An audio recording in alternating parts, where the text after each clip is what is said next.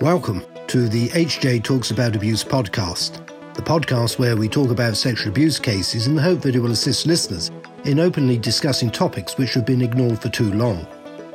This podcast is brought to you by the abuse team at Hugh James. We are lawyers, so we tend to speak about the legal aspects of abuse cases, but we aren't too shy to speak up about the broader issues faced by survivors of sexual abuse too. We hope that you find it interesting, but more than that, if you are a survivor of sexual abuse, we hope that you find our discussion empowering.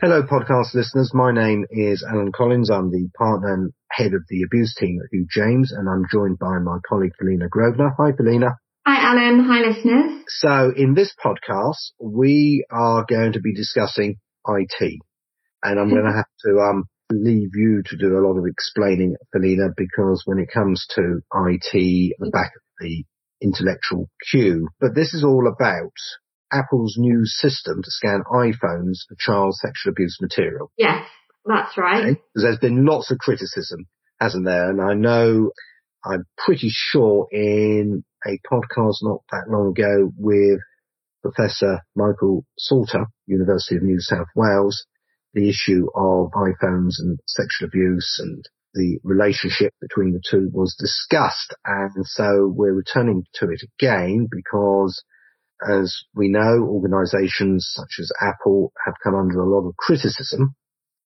for supposedly prioritizing customer privacy over keeping people away from using iPhones to exploit children. Yeah. Yeah, that's right. And we, we also, Alan, you and I did do a previous podcast as well on encryption and that was focused on WhatsApp and Facebook Messenger. And again, lots of criticism because privacy is seen as more important, it's argued, than being able to identify and report child sexual abuse images. Yeah, privacy is obviously extremely important and we all value our privacy, but when it comes to the exploitation of children, young people, the vulnerable and so on, I would have thought all right-minded people would say, well, actually, that's more important than privacy. Yeah. So, yeah, how is all this going to work? How are Apple, for example, going to be able to scan iPhones? Don't understand. So please explain. so, yeah, so based on what we've just said, it appears that Apple has in some way listened to the criticism that a lot of organizations have been receiving. And so they've created this new system which the idea is that it limits the spread of child sexual abuse images, but there is still user privacy.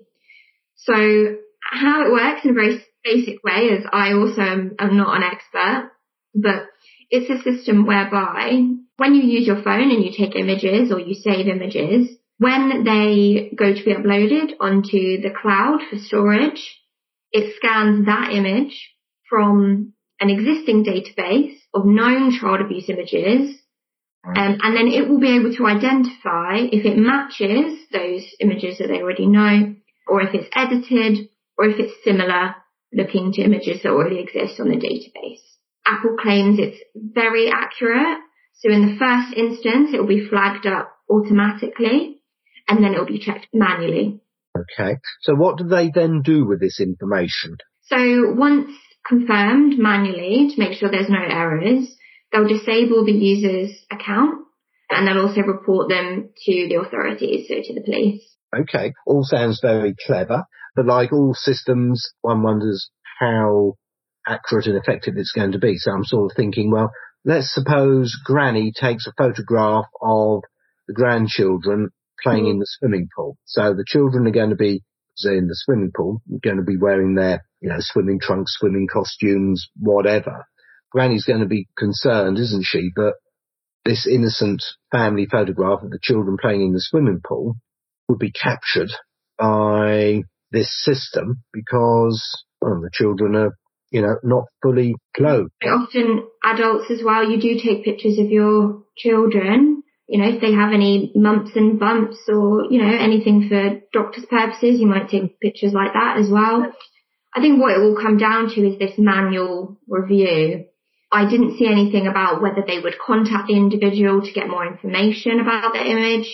So I'm not sure if that's just something for the police to ask and get to the bottom of it. Yeah, I think that's something you're right. Might need, you know, a little bit of work and, and see actually how do you get the right people. Yeah, yeah, because obviously, you know, I can understand people being absolutely horrified if, you know, an innocent family photograph is then sort of picked up, you know, as a potential child abuse image, which would be totally erroneous. So it's, you can see how credibility here is going to be extremely important because, you know, yeah. people were wrongly identified, you know, that would cause so much trouble and upset and so on that it would have the potential to undermine. But if it is clever as it sounds, then yeah. it must be the way to go.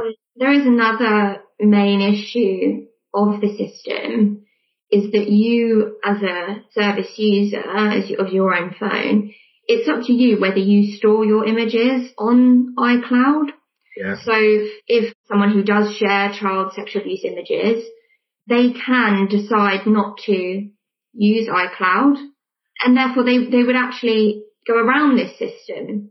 So that's a, you know, a very key limitation of it. Yeah, gosh, yeah, so another thorny challenge. One would never have thought that all of this could be so complicated. But looking on the bright side, at least it's a start, and that must be a good thing. Yes, I think the thing with this actually, more than how it will or won't work and where its limitations are or not, either way, it's making a statement by Apple that it's, you know, going to work hard to stop prohibited content and other organisations may see this and do the same. Exactly. Well, thank you, Felina, for drawing this to our attention. Much appreciated. Thanks, Felina. Thanks, listeners. Please do join us in our next podcast. Thanks a lot. Take care. Thank you for listening to this episode of HJ Talks About Abuse. You can subscribe to our podcast on iTunes, Spotify, or your favourite podcast player. If you'd like to speak to us about something you've heard today, we'd love to hear from you. Email us at aboutabuse at hjtalks.co.uk.